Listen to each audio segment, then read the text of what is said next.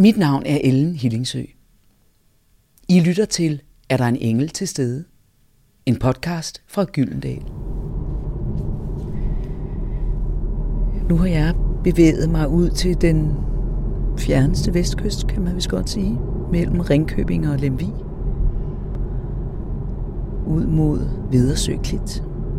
Måske er det her i nærheden af Olsenbanden i Jylland blev optaget. Jeg er ikke helt styr på det, men, men jeg er i hvert fald på vej. Jeg skal møde Søren Gade, som er politiker.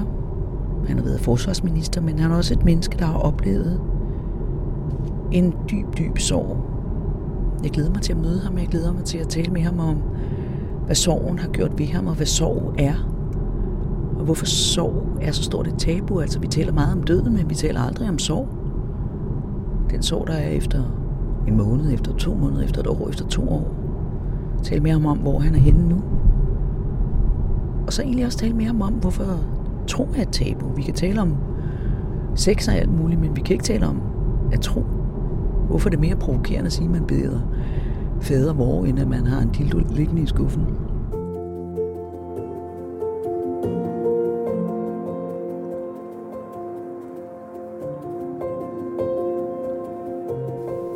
Bilen triller de sidste kilometer mod vest, har højt til himlen. Træerne bøjer mod land, det er vestenvinden. Søren Gade har oplevet sit stormvær gennem livet. På et tidspunkt mistede han tre mennesker, der stod ham nær. Deriblandt hans hustru, som også var mor til deres to fælles børn. Kan man som troende også komme i tvivl? For når den helt store sorg rammer, hvordan kommer man så videre?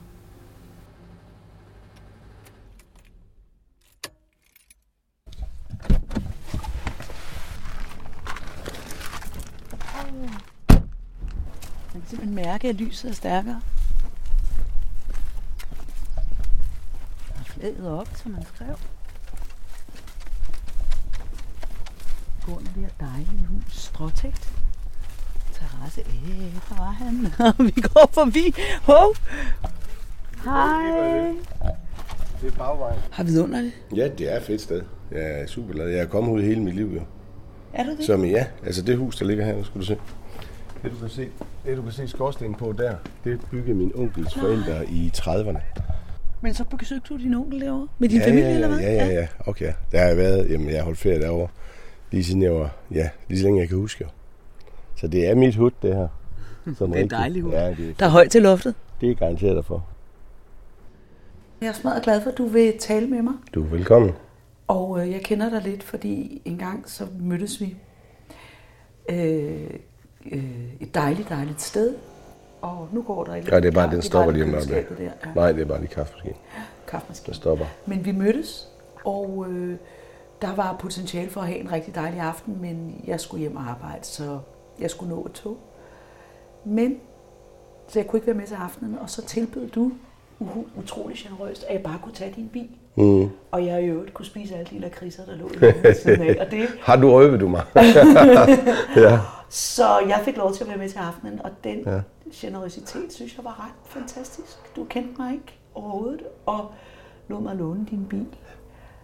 Det var en fin aften. Det var en dejlig aften. Så ja. der er, du er, har en rummelighed i dig, øh, og jeg ved øh, også, at du er opvokset med rummelighed, så jeg kunne egentlig godt tænke mig på den måde, at du fortalte lidt om,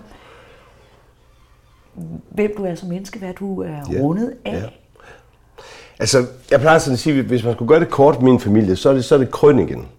Og så kan man sige, krønningen, hvad nu det? Ja, det er den her familiefortælling om øh, den lykkelige familie med den unge dame eller pige fra Ringkøben, som kommer til den store by og møder direktøren. Og det var min, det var min farmor. og. Og de fik to drenge. Det var så min bror og jeg. Og, og, og som jeg tager udgangspunkt i den, så var min mor en øh, mønsterbryder, der var fra landet. Øh, ude, herude fra lige her Højmark, altså uden ved Ringkøbingkanten. Og, øh, og hun blev faktisk gift med direktøren. Og så var det jo en fin fortælling, ikke? Hun blev sygeplejerske, og det var jo, så kan man sige, hvad er der i det? Jamen dengang var det et stort spring.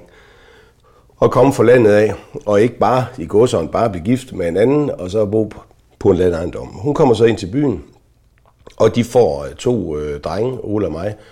Øhm, og det var, så kan man sige, at det var sådan set lykkeligt, ikke? Og, og det, sådan skulle det have været fortsat. Men det gjorde det ikke. Min far, han, øh, altså, han kom af en, af en velhavende familie og havde penge, men ja, den korte fortælling er, at han drak sig for det hele.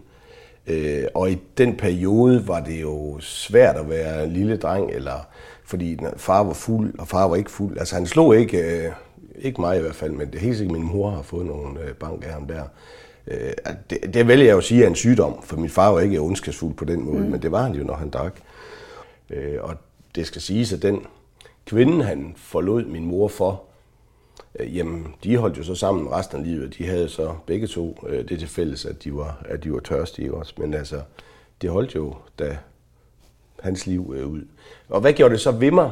Jamen, øh, min mor kommer jo, ud, som sagt, herude vestfra, og der er ingen tvivl om, altså det er ikke en missionsk familie, men det er klart, man var nok til højre rent kirkeligt. Og da min mor så blev øh, ja, forladt, eller min far skulle hjemmefra der, så, så var um, altså, dommen, øh, det vidste jeg jo ikke noget om, det her jeg talt med mor om, men det var min mor, man så ned på. Hun var blevet den enlige. Altså, det var ikke hende, der drak og gik med fremmede øh, mænd, vel. Det var min far. Og han øh, ville jo ikke have noget med os at gøre. Jeg så ham jo ikke i mere end 10 år. Der så jeg ham én gang. Mm. Øhm, og det der med at, at ligesom være den fraskilte, øh, og ligesom komme ned i en anden social klasse, det, det, det reagerede min mor på. Altså, vi blev medlem af en grundviansk valgmenighedskirke, som jeg er medlem af i dag. Øh, og, og det var jo helt sikkert en reaktion på, hvordan hun blev set på. For min bror og mig var det også, vi var ikke svage, altså hverken fysisk svage, eller, eller nogen sådan mobbeoffer, fordi vi ikke kunne vores ting og sådan noget. Men alligevel oplevede vi jo at gå fra socialklasse 1 til 4. Altså jeg tror ikke på Sønderlandsskolen i Holstebro i 1900 hvad har det været, 70 eller deromkring, der har der altså ikke været ret mange skilsmissebørn. Og der var i hvert fald ikke mange direktører og børn, der var blevet skilt. Er du opdraget med, du er opdraget med aftenbøn, er du ja, det? jo, det er jeg. Altså, vi bad, altså, vi bad fadervor. Og det, det fyldte jo, altså, der var lille dengang, mit, altså, som lille kan man jo godt se noget galt. Det kunne jeg også godt. Altså, når min far kom hjem øh, ravne fuld, altså, så var han jo ikke sig selv, vel? Og, og dengang han var væk og sådan noget. Og det, det fyldte jo tit i din aftenbøn, når du er lille. Altså også når vi bad med min mor, ikke? Altså, øh, det var nok godt, der ikke blev lyttet til det, vi bad om, fordi det var da godt, at han endte med at komme ud af vores liv. Men altså, det, du, du, du higer jo efter sådan normaliteten, når du er lille. Altså, det, det var jo ikke ønskværdigt for os at se vores far fuld. Det var ikke ønskværdigt, at, at, at han skulle hjemmefra.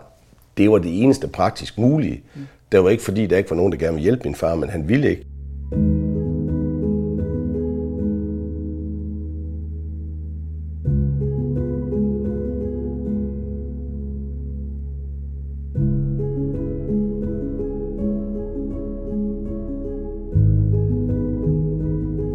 Så var der det der med sygdom. Jeg kan huske, øhm, min mor blev syg, dengang jeg var, jeg var lille.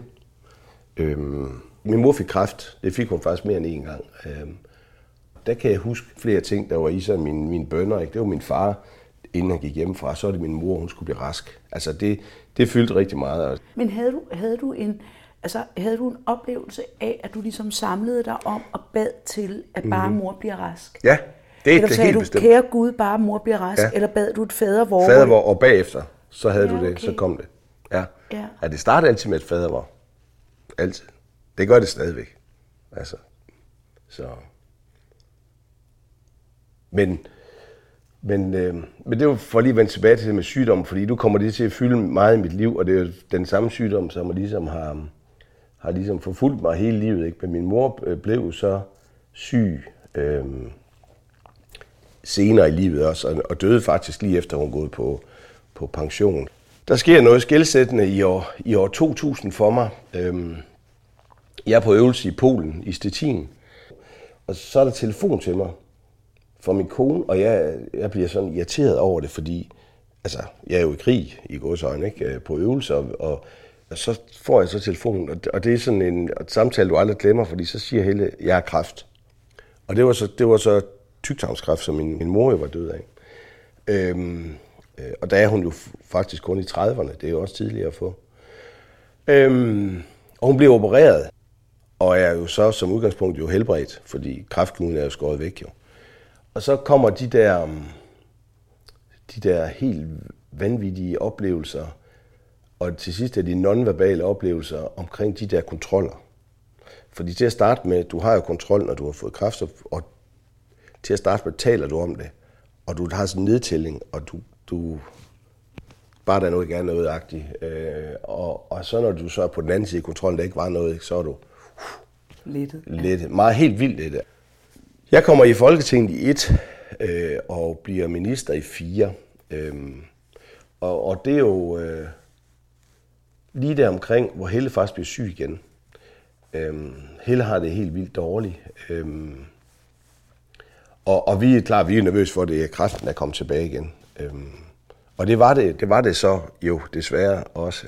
Hun var også en af dem, der kunne tåle kemoen, så blev ikke så syg, at hun passede sit arbejde. Så det blev sådan et, et normalt liv, som det nu kunne være. Men der er alligevel nogle ting, som jeg sådan tænker på, øh, på pigerne. Øhm, altså, de vidste jo godt. De, altså, de kan jo også se på ja. moren, ikke, hvordan Altså. Men du havde jo bare det der ansvar for at fortælle det. Jeg, altså, jeg skulle sige det, fordi det er jo også min pligt, kan du sige, som, som far, ikke? Øhm, men, men det var ikke den nemmeste køretur, jo. Så.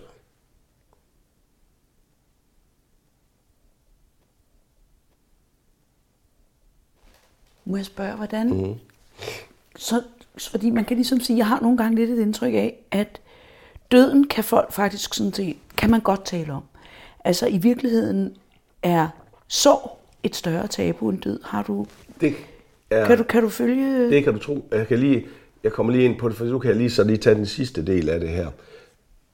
Helle bliver så øh, altså derhjemme, og øh, jeg husker helt præcist den sidste samtale, vi har. Helle, Helle sov jo noget ind i, ned ind i døden, kan man sige. Med, øh, men jeg kan huske den sidste samtale, og den er sådan meget øh, sød øh, på en gang, og, og selvfølgelig også trist. Men jeg har gået på jagt hele mit liv. Helle var lidt, var lidt ældre end mig. Altså ikke sådan, det betyder noget, men altså, jeg var 19, da jeg mødte hende, hun var 23, så det har jeg jo altid grint af, at jeg blev taget lige fra min mor, og så blev jeg så taget af en ældre kvinde, men det var altså kun fire år. Men da vi skulle flytte sammen, så siger Helle, der kommer ingen døde dyr ind i mit hjem.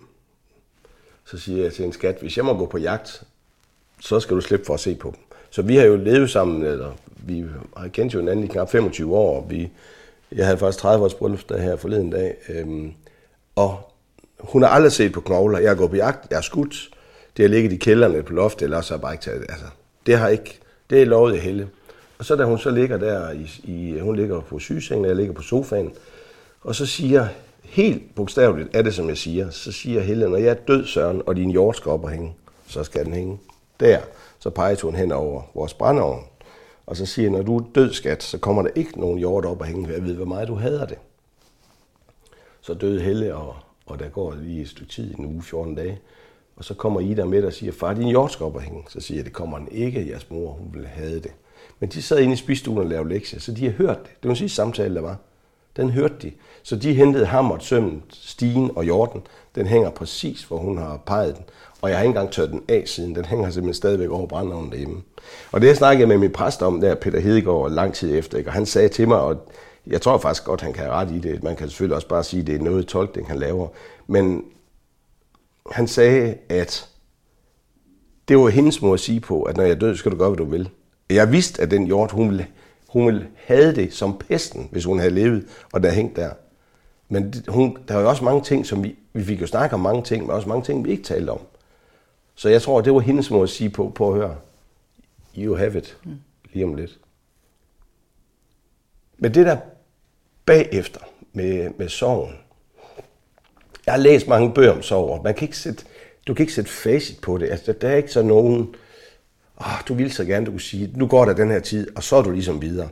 Noget af det, der øh, altså, ikke var hårdest, men, og det er ikke ondskab, når folk de gør det, men hvis nogen de har mistet nogen, så, så hvad hedder det, så går der for dem lang tid, tre måneder, og så kommer det der, om man er overdeagtig. Og der, man er jo lige før, man, man slår dem ned. De har jo ikke sagt, de er ondskab, men man er jo ikke over et, et dødsfald fra en ægtefælde efter tre måneder. Øhm, det her med, hvis du spurgte mig, før min kone døde, og man kan dø af sorg, så har jeg sagt sikkert noget slut, Jeg har aldrig hørt noget så åndssvagt. Men når man så har mistet sin hustru, det der holder dig i live, det er dine børn.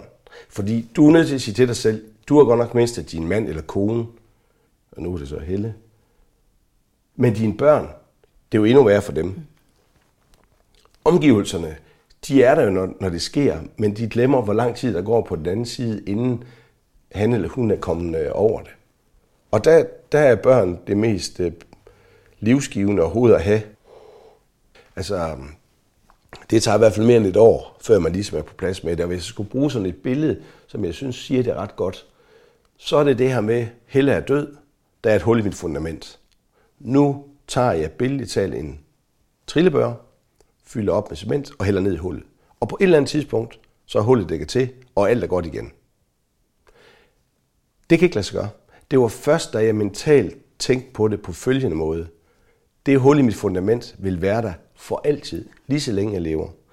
Jeg skal have bygget et rækværk op om hullet, og alt det cement, jeg før hældte ned i hullet, det skal jeg bruge til at få mit fundament større.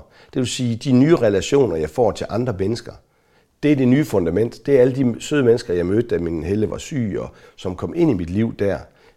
Der skal cementen bruges til, at det er en del af mit fundament. Og så er hegnet om hullet. Hullet er jo mere end de sidste tre uger. Altså, det er jo klart, de, de er jo hårdere, de uger, jeg fortæller om. Men hullet er jo også forelskelsen og børnene. Og, Forhåbningerne. Ja, ja, Livet. ja, alle de gode ting. Ja. Så, så da jeg ligesom fik det der med, med hegnet på plads, så vidste jeg, at nu var jeg videre.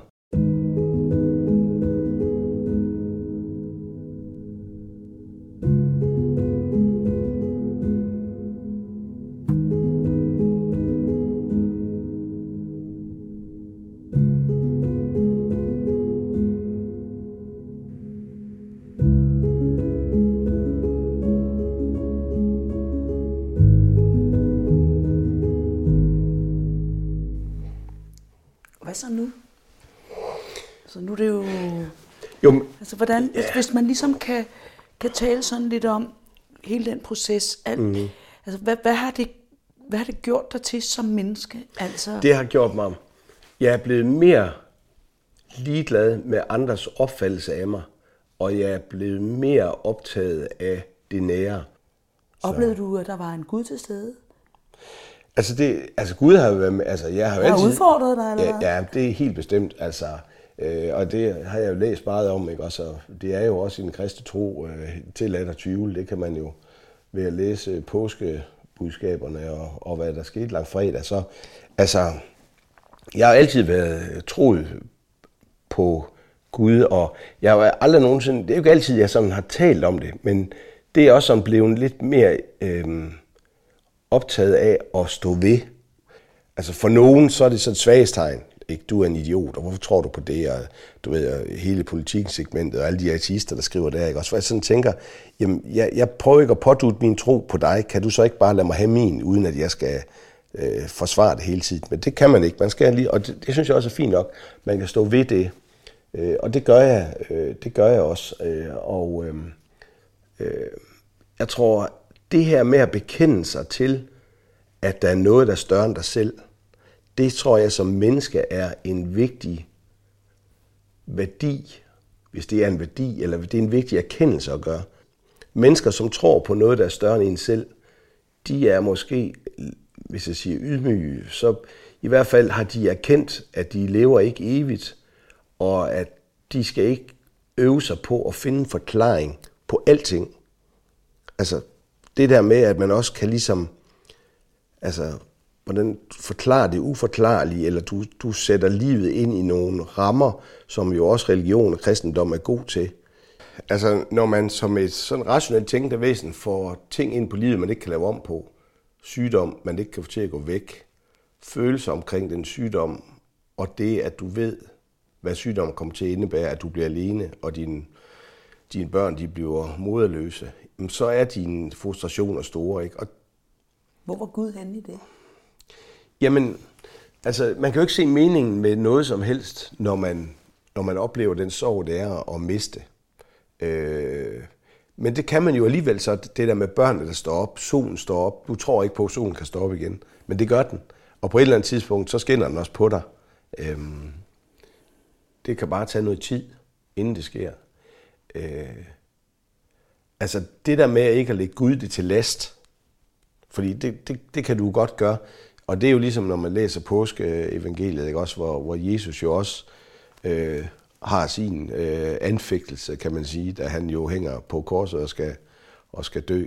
Øh, men det er jo så det, som øh, altså påskebudskabet er jo, ikke også? Øh, og så kan man jo, nu kunne man jo gå ind i en, en, en stor dyb øh, religiøs diskussion, som jeg jo ikke er, er klædt på til eller uddannet til. Men, men, men, men det der med, med opstanden, altså, altså det der med øh, opfaret til himmel, siddende med Gud Fader, den mægtiges højre hånd, og fra skal komme og dømme levende og døde, at det, det, det skal jo, altså nu skal man huske, det er jo skrevet før, altså det, det er der nogen, der gerne vil tage meget bogstaveligt, fordi så har de jo ramt dig allerede, ikke? Men det kan jo også være det her med, at, at, at Jesus er til stede altså i, i dit liv, altså ikke som noget fysisk, ikke som sådan, du ved, øh, slagter fysisk agtigt, altså, men som noget, som er her. Og, og det er jo derfor, hvor jeg synes, øh, at læse altså, teksterne, jamen, jamen det er jo det, altså det her med, at vi har en samvittighed, det her med, at vi, vi, har, vi, vi tager os af noget, vi er en del af et fællesskab, men det er jo også en del af den fortælling. Øh, og så er det det her med, altså det er jo ikke bare en, en, en historie, der slutter med, med opstandelsen. Det er jo noget, som lever videre øh, hos os. Øh, jeg tror, i de her ting, ikke, så tror jeg, det handler om at oversætte det. Altså, ja. altså det at være menneske er jo et langt oversættelsesarbejde. Ja. Ikke? Altså, og man kan jo sige, Jesus lever videre, han genopstår. Solen, som du siger, solen mm. står op. Altså, der er en cyklus, der bliver ved som en livscyklus. Sådan, det er det, jeg forstår, du siger. Præcis, ikke? og det der med at genopstå, det er jo, når græsset gror, ja. og når blomsterne kommer op. Altså, det er jo, det er jo der, vi, øh, vi er, og vi skal være tankemæssige, ikke også? Og så, og så, det gør jo så også det her med, at vi ikke bliver så selvhøjtidlige og så selv øh, højrøvede, fordi vi er jo kun her i et fingerknips over tid, og der er ingenting, der ikke kører videre den dag, vi ikke er der, selvom vi tror, vi er meget vigtige, ikke også?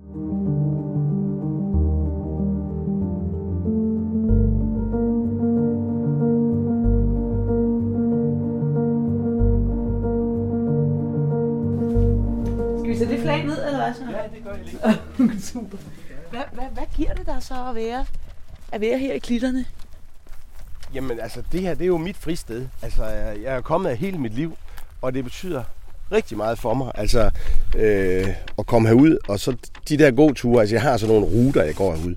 Øh, jeg har, også, jeg har faktisk fået nogle cykler herude også. Jeg har nok ikke cyklet så meget endnu, men jeg kan bedst lide at gå. Men når jeg går, så er det jo, så er det jo for at rense sindet, eller have nogle tanker. Altså, jeg går ikke rundt med du er earplugs og hører øh, et eller andet musik eller noget. Det, det gør jeg ikke. Så kan jeg lige så godt blive hjemme jo. Altså, jeg kan godt lide, jeg kan godt lide det der med at bare høre den lyd, der nu er. Vesterhavet, der bruser, eller fuglen, eller hvad det nu er. Så, og jeg prøver også, når jeg er ude sådan, så har du sådan nogle ritualer, du gør, ikke? Så, så jeg elsker det. Og jeg, og jeg, jeg, jeg, jeg er nødt til at sige, jeg har altid sagt, ah, jeg er så god til at være alene. Det generer mig ikke at sidde her en weekend. Men når man er i krise, man kan ikke løse det selv. Ræk ud til mennesker, du har tillid til, du tror på. Vær ikke bange for at ringe til din præst. Øh, fortæl dig de følelser, du har. Fordi de mennesker, der tror, de kan klare alting selv, øh, de, de synker. Og så kan man ikke være noget for andre. Og hvis man rækker ud, så vil man opleve, at mennesker de tager imod den fremstrakte hånd. Og når du så er kommet på den anden side af det, øh, og du får bearbejdet den sorg, du har, så kan du være noget for andre mennesker, og de mennesker, der holder rigtig meget af dig, og som du holder af. Det var det, jeg oplevede, og det var jeg nødt til at gøre, for at kunne være noget for for eksempel mine to piger.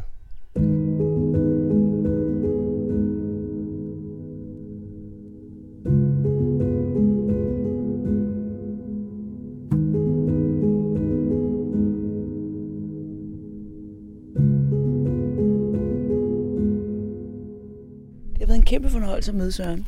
Og jeg synes, Sørens beskrivelse af, hvad sorg er, øh, hvad det, at det ikke er noget, der bare går over, at det er noget, der lever i en. At det er et hul, der er fyldt med alle minder, fyldt med et liv, fyldt med de forhåbninger, alt det, der var, alt det, der blev, og alt det, der ikke blev. Men at mennesket grundlæggende lever videre i en, selvom den, man har mistet, ikke er, er her længere.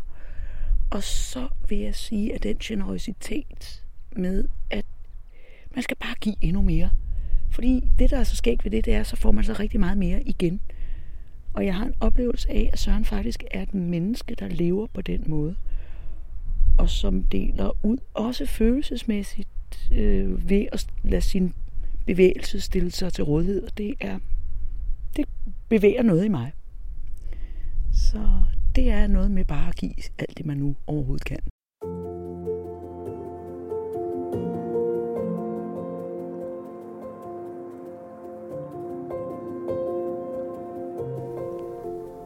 Søren Gade har været på en smertefuld rejse. En sorgens rejse. Men han er her endnu, fordi han er far til to døtre, og fordi han er stærk i sin tro. Kristendommen og børnene har holdt ham i live. Og mens vestkysten langsomt forsvinder i horisonten, er der en ting, der slår mig. De mennesker, jeg har mødt, har alle bekendt sig til noget, der er større end dem selv. I næste afsnit af Er der en engel til stede, skal vi tale om en af de helt store ting. Universet. Kan man tro, selvom man er videnskabsmand? Ja, det kan man godt, hvis man er astrofysiker og hedder Anja C. Andersen. Lyt med i næste episode. Mit navn er Ellen Hillingsø, og I har netop lyttet til et afsnit af Er der en engel til stede? En podcastserie fra Gyldendal.